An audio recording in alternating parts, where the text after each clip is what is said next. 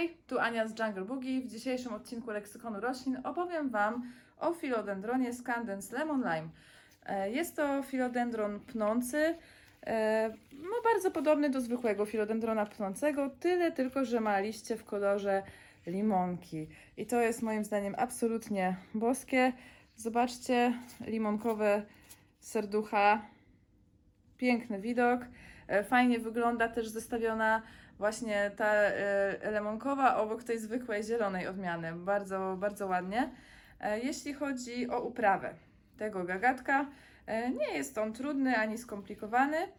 Wymaga stanowiska dość jasnego, ale o rozproszonym świetle.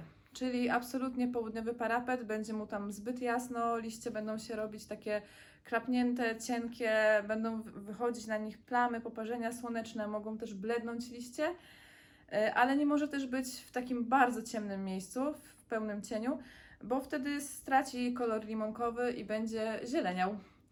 E, Także stanowisko jasne o rozproszonym świetle. E, Ma on pokrój pnącza, także możecie go prowadzić albo na przykład w makramie, czy w jakimś spółki, w kwietniku, gdzie będzie sobie rósł coraz dłuższy, dłuższy, dłuższy, dłuższy, dłuższy. Ja bardzo lubię tą wersję. E, Można też go popro- poprowadzić przy paliku kokosowym albo przy podporze. Wtedy zazwyczaj ma większe liście.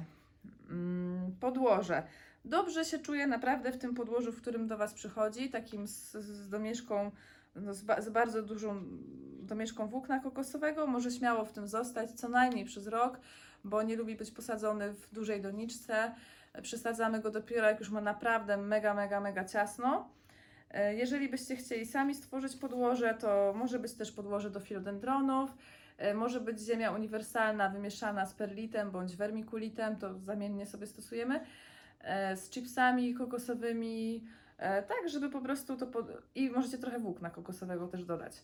Chodzi o to, żeby podłoże nie było zbite, gliniaste, takie, które jak jest mokre, to jest taką grudą błota, a jak wyschnie, to się robi taki spierzchnięty kamień. To musi być podłoże, które jest lekkie sypkie w palcach. Nie, nie, nie możecie z niego ukształtować e, kuli śnieżnej, tylko przysypuje się w palcach. E, Po to, żeby ziemia nie zalegała w systemie korzeniowym, co może doprowadzić do jego gnicia, tylko żeby po prostu zwilżała podłoże. E, Jeśli chodzi o podlewanie, podlewacie roślinę dopiero jak dość mocno, mocno przeschnie. E, Czyli sprawdzacie zawsze albo palcem, albo hygrometrem na całej głębokości i dopiero jeżeli jest sucha podlewacie. Po podlaniu zawsze nadmiar wody z doniczki, czy z, z osłonki, czy z podstawki wylewacie, żeby nie stała w tej zalegającej wodzie. E, I uwaga też na to, nie przepada za tym, jak, o właśnie, tak jak jest tutaj, jak liść dotyka mokrej ziemi. E, Często dostaję od tego brzydkich brązowych plam, takich rozlanych, e, więc starajcie się, żeby liście nie dotykały e, podłoża, a jeżeli tak się zdarzy, to po prostu ten listek obrywacie i się tym nie przejmujecie. To nie jest jakaś choroba ani nic takiego. Bardzo szybko roślina na to miejsce wypuści kolejne liście. Dobrym pomysłem jest też podlewanie go od dołu, czyli wsadzenie na 10 minut do miski z wodą, żeby sobie nasiąkł, nasiąkła ziemia i tyle, żeby tych liści e, za bardzo nie moczyć. Jak każda roślina tropikalna lubi wilgotne powietrze, e, więc jeżeli macie bardzo sucho w domu, to za, zachęcam do kupna nawilżacza, e, który będzie mgiełkę, parę wodną rozpylał. E, Dobrze też e, działa e, stawianie roślin w grupie. Jeżeli jest naprawdę tych roślin sporo w takim skupisku, to one sobie emitują z ziemi, z liści e, cały czas wyższą wilgotność. To też jest y, fajny sposób. Mm, Jeśli chodzi o szkodniki, mogą się pojawić na nim wciornastki, e, ale generalnie roślina jest zdrowa, witalna, rzadko choruje. Co właśnie najgorsze możecie zrobić, to ją przelać. E, Od przelania liście robią się takie żółte, nie, nie limonkowe, tylko żółte e, i mogą właśnie na nich występować brązowe, rozlane, brzydkie plamy.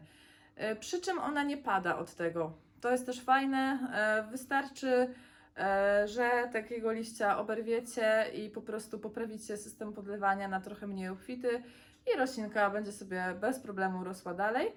E, Czasem w takich bardzo suchych pomieszczeniach może też łapać przędziorka. Na to, na to bądźcie wyczuleni. Szybko rośnie, więc dobrze sobie ją nawozić w sezonie wegetacyjnym, czyli od marca do września nawozem do zielonych, żeby miała co jeść. E, W zimie tak bardzo, bardzo, bardzo ciuńkę raz na długi czas. Jeżeli byście chcieli ją rozmnożyć albo byłaby za długa na przykład, to możecie śmiało przycinać, formować.